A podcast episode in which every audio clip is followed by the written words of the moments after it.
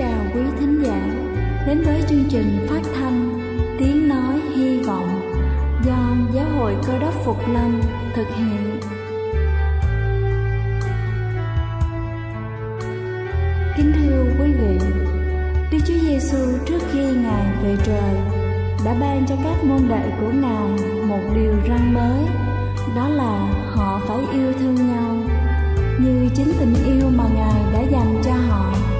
Quả thật vậy thưa quý vị, tình yêu thương là một món quà vô giá mà Chúa đã ban cho nhân loại, và đó cũng là thông điệp mà chúng tôi muốn gửi đến toàn thể quý vị. Nếu quý vị muốn tìm hiểu thêm về chương trình, về niềm tin hoặc muốn nghiên cứu về lời Chúa, xin quý vị gửi thư về chương trình phát thanh Tiếng Nói Hy Vọng, địa chỉ hai trăm hai mươi bốn Phan Đăng Lưu, phường ba, quận Phú Nhuận, thành phố Hồ Chí Minh, hoặc gửi email cho chúng tôi theo địa chỉ tiếng nói hy vọng a còng gmail chấm com. Ngoài ra, quý vị cũng có thể liên lạc với bất kỳ hội thánh Cơ Đốc Phục Lâm tại địa phương gần nhất. Xin chân thành cảm ơn và kính mời quý vị lắng nghe chương trình hôm nay.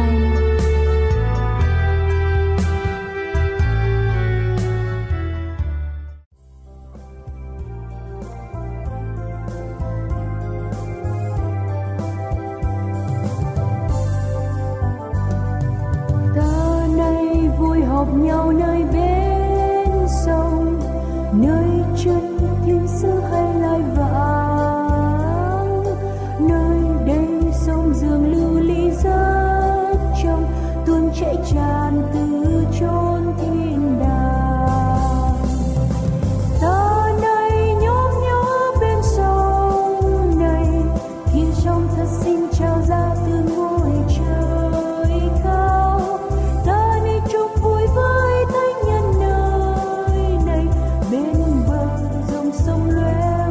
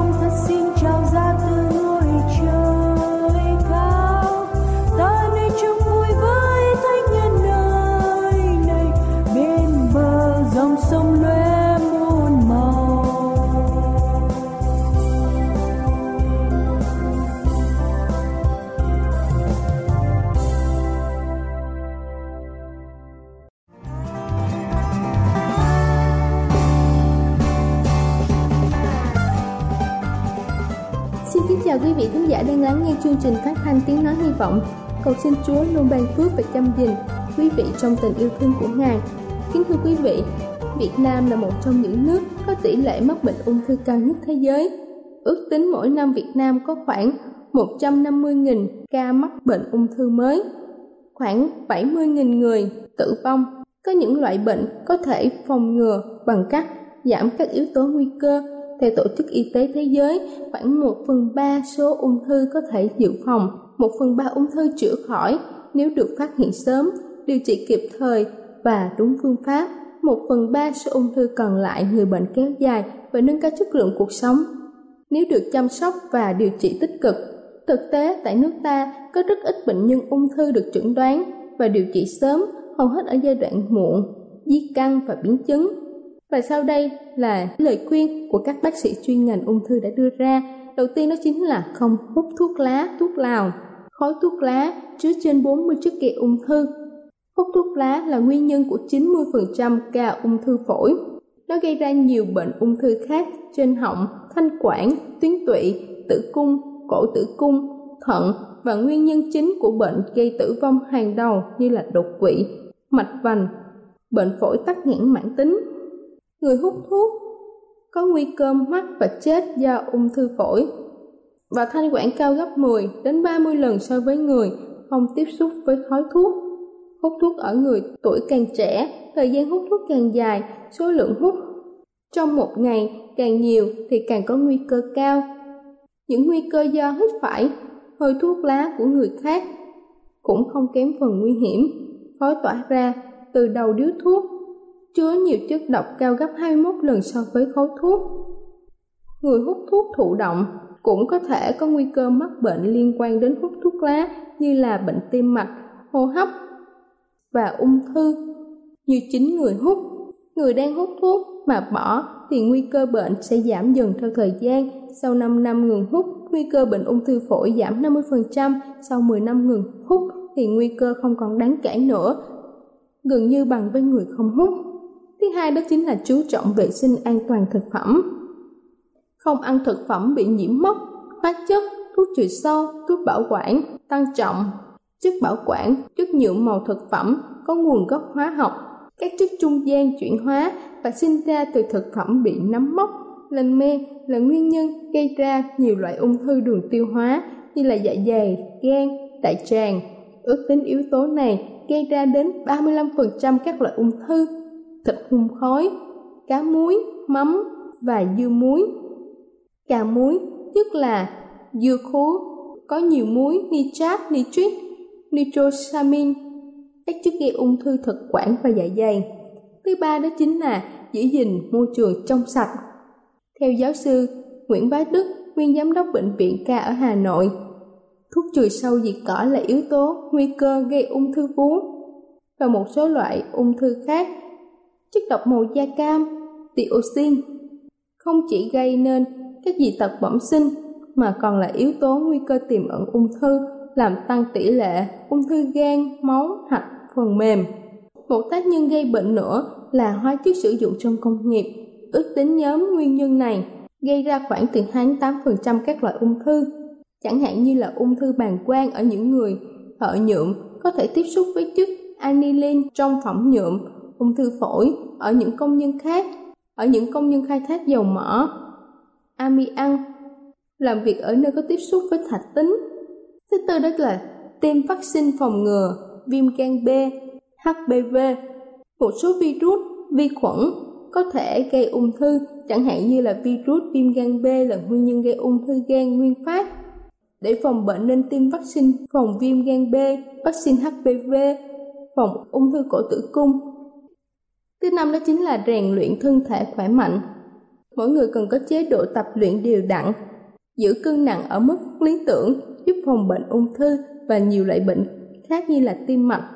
Các hoạt động giải trí cường độ nặng bao gồm bóng rổ, bóng đá, tennis, bóng chuyền, cầu lông, chạy, còn xe đạp, đi bộ, dưỡng sinh, khiêu vũ được xếp vào các hoạt động thể thao vừa phải. Người dân cần tránh những thói quen tĩnh, hành vi tĩnh như là ngồi chơi thư giãn, xem tivi, ngồi xe đạp, nằm võng, ngồi tàu. Và cuối cùng đó chính là khám sức khỏe định kỳ.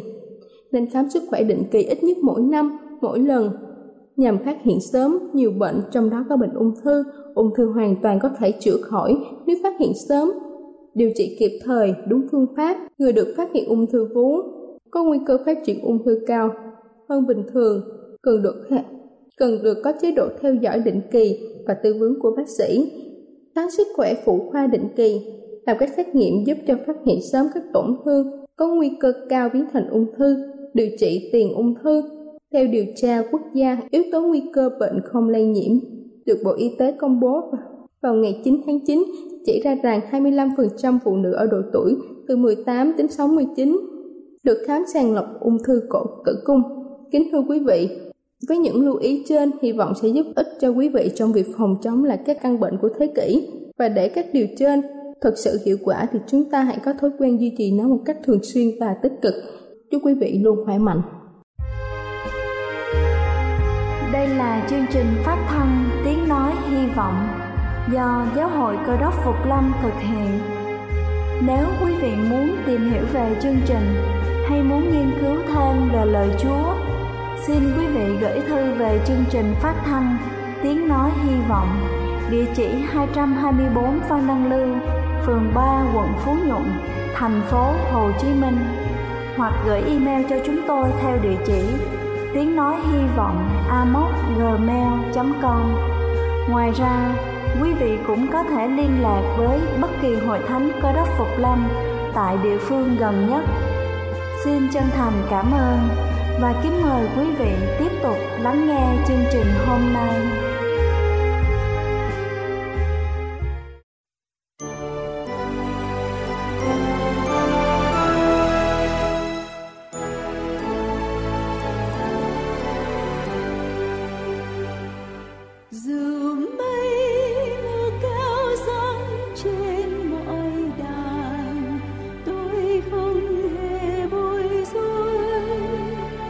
Dù sóng gào bão tôi thêm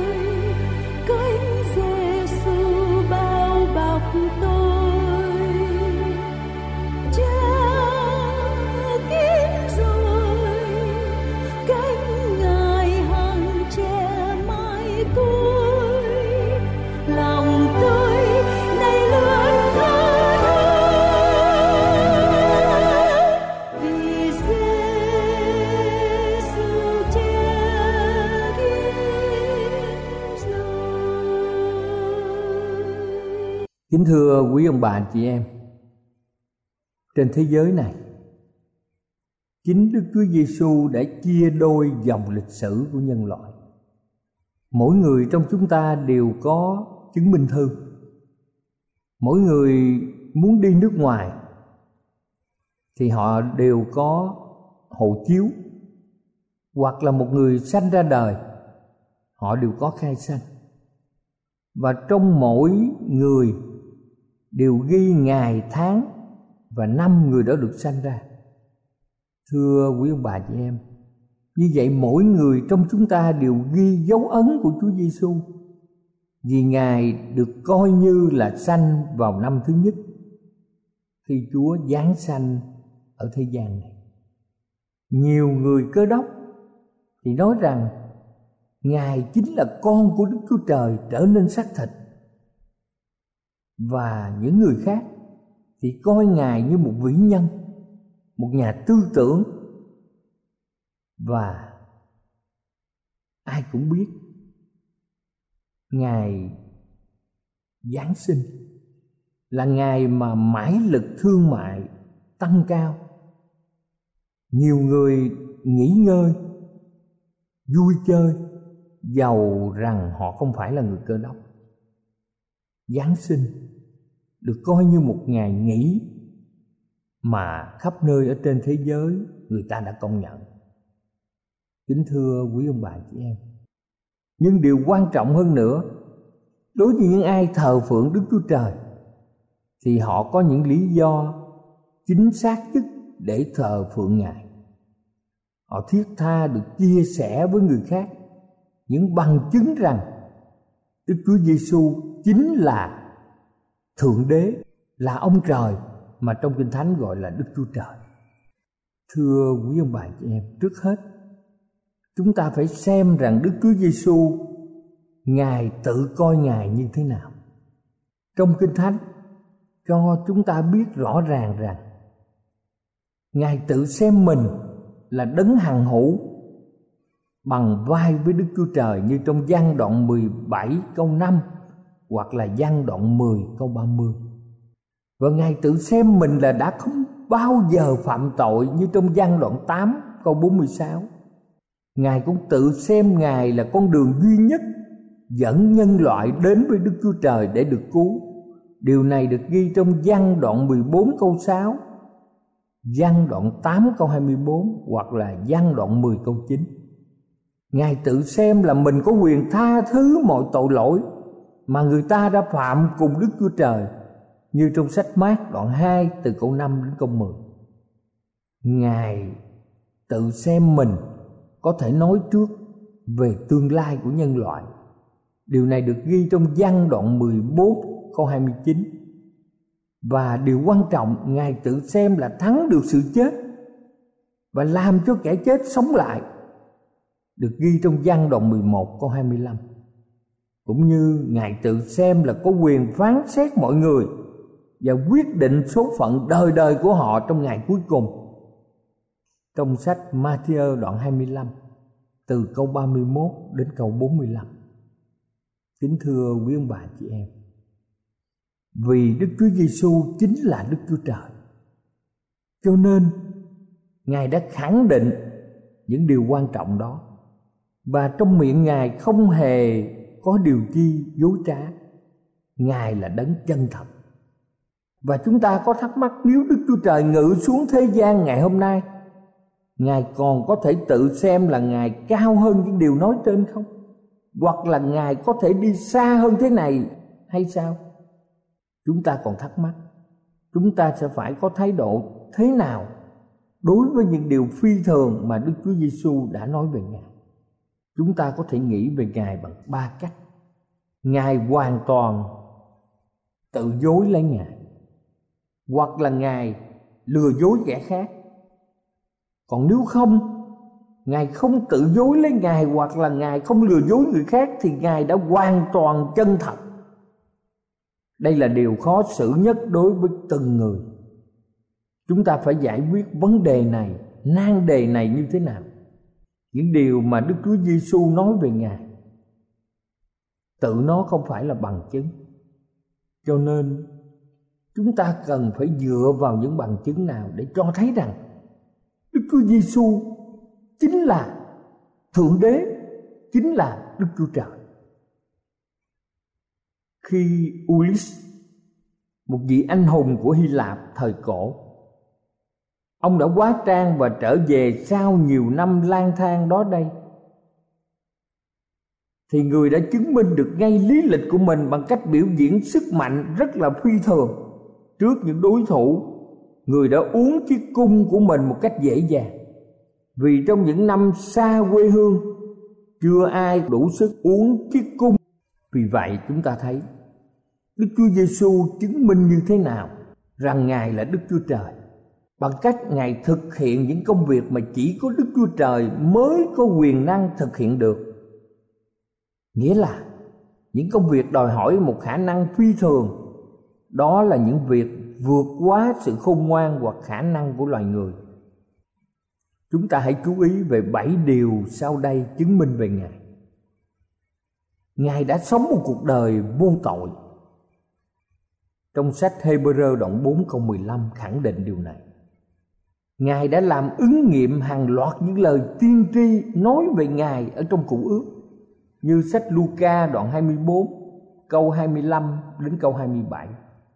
Đức Chúa Giê-su đã dự ngôn nhiều điều và nhiều điều đã ứng nghiệm. Ngài đã làm nhiều phép lạ và thậm chí người chết được sống lại, và Ngài đã từ kẻ chết sống lại. Ngài phá bỏ gông xiềng của thói quen tội lỗi cho nhiều người. Ngài đã cho phép người ta tôn vinh Ngài là Đức Chúa Trời và chấp nhận người ta thờ phượng Ngài chính là Đức Chúa Trời. Điều này được khẳng định trong sách Giăng đoạn hai mươi câu hai mươi tám. Ông bà chị em có thể mở trong sách Giăng đoạn hai mươi và câu hai mươi tám. Cho nên khi chúng ta xem xét những điều chứng minh về Ngài chính là Đức Chúa Trời qua công việc của Ngài, qua lời nói của Ngài, thì ba câu hỏi được nêu lên. Ngài có thể đưa ra những điều chứng minh rõ ràng hơn nữa được hay không? Hoặc là nếu hôm nay Đức Chúa Trời đến và ở với loài người thì Ngài có thể đưa ra những bằng chứng cụ thể hơn nữa về thần tính của Ngài hay chăng? Và trong suốt lịch sử có một nhân vật nào khác hơn Đức Chúa Giê-su tự nhận mình là Đức Chúa Trời hay không? Chúng ta xem trong lịch sử loài người, có ai dám nhận mình chính là Đức Chúa Trời chăng? Ngoài Đức Chúa Giê-su, Ngài là đường đi, là lẽ thật và sự sống đời đời. Cho nên chúng ta xem về sự thách thức của Chúa Giê-su Cơ Đốc. Sự thách thức của Ngài vừa hợp lý, vừa trực tiếp, vừa cá biệt và lôi cuốn lòng mọi người. Ngài nhắn cùng mỗi một chúng ta rằng: ngươi đã nghe những điều ta nói về ta, ngươi đã xem xét những bằng chứng về những điều ấy, ngươi sẽ làm gì với những bằng chứng ấy, và ngươi sẽ làm gì đối với ta? Kính thưa quý ông bà chị em, khi chúng ta nghe nói những điều chân thật về Chúa, Ngài là Đức Chúa Trời, Ngài là Đấng Thượng Đế, và chúng ta đã xem xét những bằng chứng khẳng định Ngài chính là Thượng Đế, thì chúng ta sẽ làm gì đối với Chúa? Nếu Ngài là một người bình thường thì chúng ta tỏ ra lãnh đạm, xem thường Ngài. Nhưng nếu Ngài chính là Thượng Đế, chính là Đức Chúa Trời, thì điều này sẽ thay đổi tất cả mọi suy nghĩ, mọi hành động của chúng ta trong đời sống hàng ngày. Đức Chúa Trời điều khiển cả vũ trụ này. Đức Chúa Trời là Đấng tạo hóa, Ngài là vua trên các vua và chúa trên các chúa. Lãnh đạm đối với Ngài, không quan tâm đến lẽ thật của Ngài, là chúng ta đã đi ngược lại đường lối của Chúa và phản bội Ngài. Cho nên mỗi người chúng chúng ta là con cái của Ngài, chúng ta phải quay trở lại, nghĩa là chúng ta phục hưng những điều mà trong Kinh Thánh ghi chép. Chúng ta phải hết lòng thờ phượng một mình Ngài. Ở trong sách Ma-thi-ơ đoạn hai mươi bảy câu hai nói rằng: còn Giê-su Christ thì chúng ta sẽ xử thế nào? Trong sách Ma-thi-ơ đoạn hai mươi bảy câu hai. Số phận đời đời của quý ông bà chị em và chính mình tôi tùy thuộc vào câu trả lời của mình.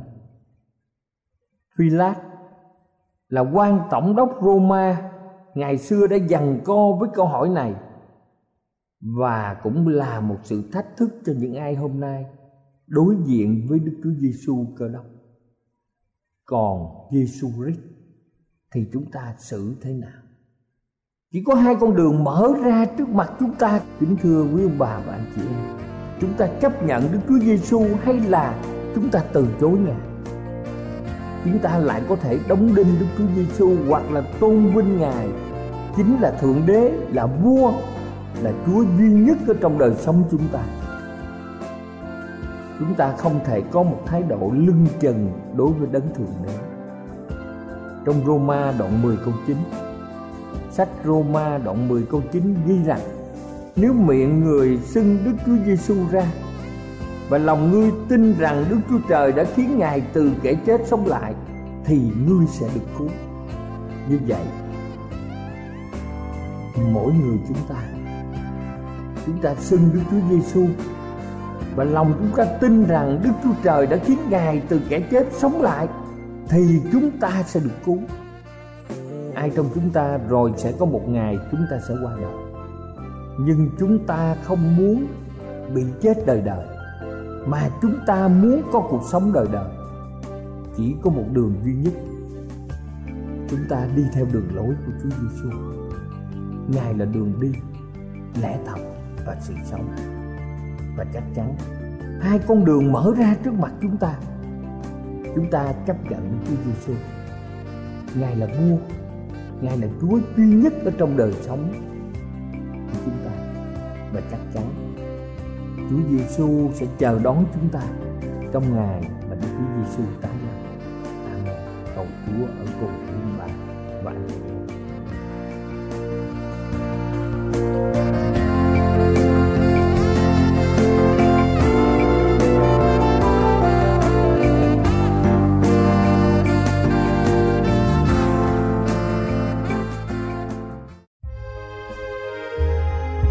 Đây là chương trình phát thanh Tiếng Nói Hy Vọng do Giáo hội Cơ đốc Phục Lâm thực hiện. Nếu quý vị muốn tìm hiểu về chương trình hay muốn nghiên cứu thêm về lời Chúa, xin mời quý vị gửi thư về chương trình phát thanh Tiếng Nói Hy Vọng, địa chỉ hai trăm hai mươi bốn Văn Đăng Lưu, phường ba, quận Phú Nhuận, thành phố Hồ Chí Minh, hoặc gửi email cho chúng tôi theo địa chỉ tiếng nói hy vọng a m o s at gmail dot com. Ngoài ra, quý vị cũng có thể liên lạc với bất kỳ hội thánh Cơ đốc Phục Lâm tại địa phương gần nhất.